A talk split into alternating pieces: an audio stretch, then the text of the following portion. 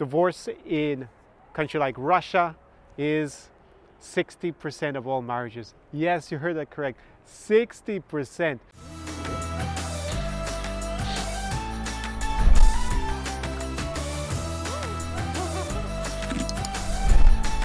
SAR Experience. Привет is Odessa Mama. So welcome to Odessa, Ukraine on a glorious late summer's evening. It's actually autumn. We have an Indian summer here in Odessa in Ukraine. It's been fantastic, over 20 degrees Celsius. And yes, you did read the title correctly.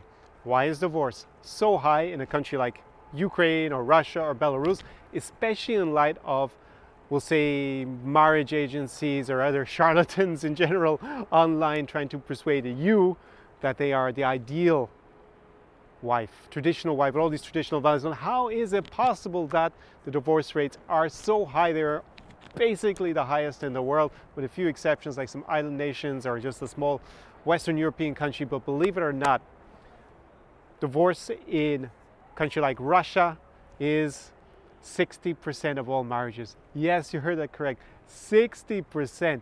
So this video is basically going to be kind of like a two-part series, because I'm going to address more of these little issues to do with what's known as red pill or MGTOW philosophy and how they frame, say, dating in the West versus dating in the East of Europe.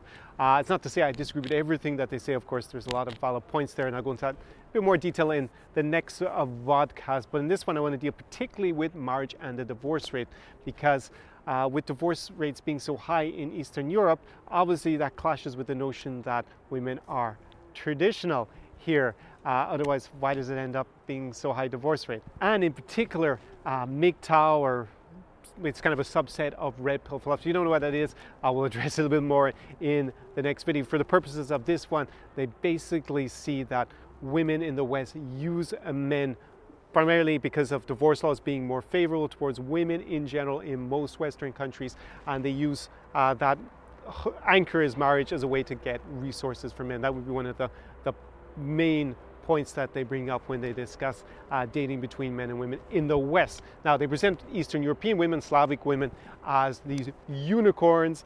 Some would say there were just a few unicorns. If you're going to find them, you're going to find them here. And they promote the idea that they have traditional values, in contrast to, say, feminism in the West, which is a lot more ingrained. I have other podcasts about why you don't see extreme feminism here in, or radical feminism here in Eastern Europe. I'm going to link it up above in the card and down below in description, you know, a link so you can go and watch that after this one. So that's the way they frame it. So how is it possible that, say, the divorce rate is hovering somewhere between 40 and 50% in most big Western countries? Like, we take the US, we take the United Kingdom, if we take Germany, we take France, but here it is a whopping 60% in, well, I looked it up, in Russia, it's actually over 60%. Here in Ukraine, the stats I saw basically had it between 55 and 60% as well. Same for Belarus, also in the high 50s. So what is going on? Are these women still really the traditional ideal wife, as they're promoted by a lot of other online, we'll say, dating advisors? Wouldn't really call them dating gurus, but a lot of those who commentate, particularly from the more red pill MGTOW angle. So what are the reasons that lead to a high divorce rate here in Eastern Europe? Now, the first one is, in general, people tend to get married younger. So that isn't necessarily to do with, that is actually, I guess, a traditional value of the fact that women, they don't defer getting married as long as they do in the West, because they don't focus on their career traditionally. In the last, we'll say, since the end of communism, obviously things changed, because in the Soviet Union, all women in effect had to work. So now they got basically the option not to work if they don't want to, or if they find a guy maybe to subsidize their lifestyle and give them those, what I've started to call princess values, or fake traditional values, where they talk about the man providing, but really not doing those traditional female roles, what would have been supposed to be more things in the house. I have other podcasts about that. Of course, I'll link them up above and below, where I go into more detail. Now, they do, of course, tend to prioritize looking after the child in the first few years more than I would say in general in the West. But since they tend to get married younger, that means they're actually with someone for a lot more years in general. I guess if you start younger, you're going to be probably married a bit longer, if ceteris paribus, of course.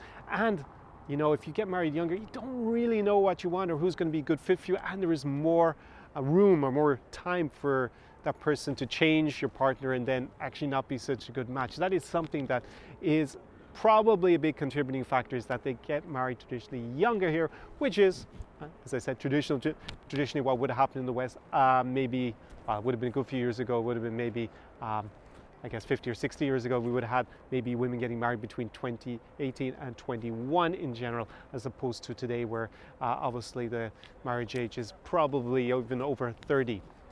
Now that has been changing. I looked it up online for Russia in particular. Now actually Russian women in the big cities in particular tend to be getting married in their late 20s and actually late 20s, early 30s. So this isn't actually a big difference if you look at it right now today. But of course, this trend only started in the last decade in Russia. So obviously the divorces that have been happening in the last few years are ones where obviously it goes back where people married for at least a few years. So they probably had still been getting married a good bit younger. Now, the second reason that I can see that divorce rates are going to be higher in Russia than the West is actually it's a lot easier to get a divorce in a country like Russia. I'm talking about Eastern Europe in general, also in Ukraine. I know it's just it's more of a formality almost. It isn't as complicated as it is in a lot of Western countries. Now, I used to work as a lawyer, so I understand that obviously the law differs in every single country and not everything is extreme, maybe in terms of division of property and alimony as is in some American states. In other countries, say in West Europe, it's not that extreme in terms of favoring women over men and not that actually easy, especially in a country like I was born in Ireland. It tends to be a little bit more complicated in terms of getting divorced, in terms of time and going through court procedures than it is here in Eastern Europe, in particular in Russia, where you can actually get it done really, really quickly in a couple of months. And actually, you can get basically a divorce before you really have to haggle over the property and say the alimony and kids. That doesn't tend to happen in most Western countries. Normally it's only at the end. So basically it's a lot easier. And one other thing that comes up a lot with red pill or MGTOW guys when they talk about dating in the West, and it's not that I disagree with them, but they always emphasize that women are more likely to initiate the divorce than men. They normally cite a figure around 70%. And it's actually higher in Russia. It's 80%. 80% are initiated by women. So it's even higher than it is in the West, from what I can see statistically. At least there isn't a huge difference. So again, that is another thing that happens. So it's easier. That's the second thing. And actually, women are going to take advantage of that apparently just as much here, if not more, than in the West. So you're probably asking yourself, Connor, but I heard that men don't get divorce rape, basically that they don't get exploited as much in the court system here in family law than they do in general in the West. And that is true. Things like alimony and actually the enforcement of the law is lower here in terms of absentee dads or dads who run off basically don't pay any alimony, don't contribute. It is harder here probably than it is in the West. But when it comes to division of marital property, like property acquired after marriage, it's pretty much what I can see similar here, and actually a lot of alimony is reasonably high when I looked at the rules in Russia in theory. Now in practice, you just don't have that culture in the courts here in Eastern Europe in terms of being maybe more draconian towards men. So that should lower the incentive of women to initiate the divorce, you would think, because they have less to gain from it maybe financially. But as I said, 80% in Russia, divorces initiated by women. Actually, what you'll see as well is I've seen a few cases of Russian women or Eastern European women who were married to local guys who were oligarchs, and they actually had a nexus, like a link with the United Kingdom in terms of maybe property or they were resident there, and they initiated their divorces, not here in Eastern Europe, but actually in England. So another thing that will come up a lot with MGTOWs that they'll talk about, or red pill, or just a lot of guys who comment under my videos is like, the problem is that when you move, like you bring your spouse from Eastern Europe to the West, and basically she will become like the women in the West, feminized and whatnot, and basically she will figure out how to get those, acquire those assets through the divorce courts, through family law courts. But actually, basically, it seems like they probably already figured that out in general, if they are that way inclined, if they are actually really, really keen to get your resources. So basically, in a summary, divorce rates and actually being a single mom, it's pretty much the same in Eastern Europe as it's going to be in the West. if not even maybe a little bit higher. So that's probably going to surprise you. It also actually surprised me that it's actually higher because of all the comments I see or all the videos I see online telling you there are these unicorns out here where things are not the same because of MGTOW. Now, as a lawyer, I agree that there is definitely more incentives to get divorced as a woman in the West, but as it turns out, divorce culture is pretty strong here. Now, why should you care? Well, it's kind of what I alluded to.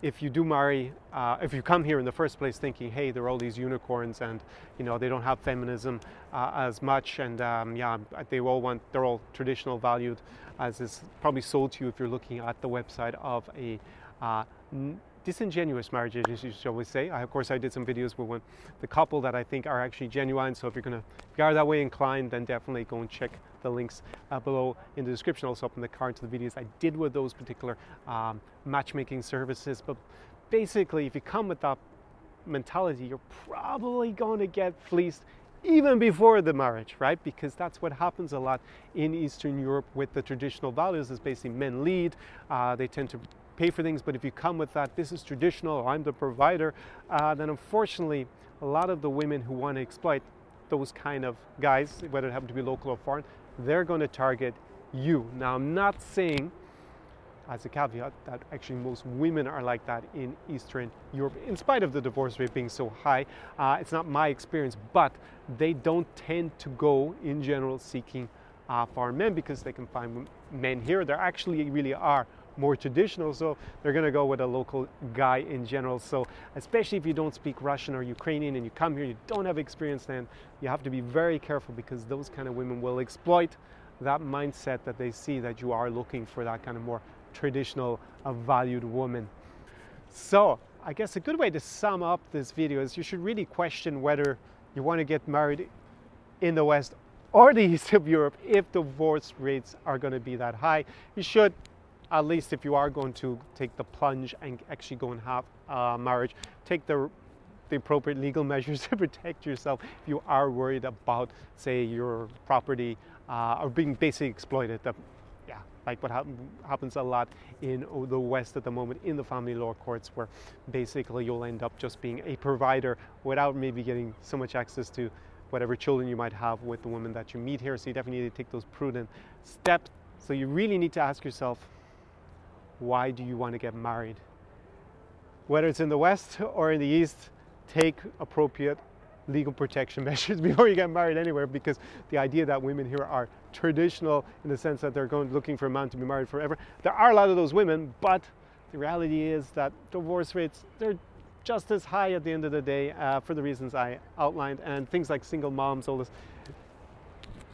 If that's what you're looking for, of course, there's nothing wrong with marrying someone who is a single mom in Ukraine. Don't come here thinking that it's the land that time forgot and that things are like in, I don't know, in your grandma's time. I actually read a great quote recently where a guy quipped that when you meet a Slavic woman, you should look at her grandma, her babushka, and look at her to see what she will look like in the future, but not how she will behave.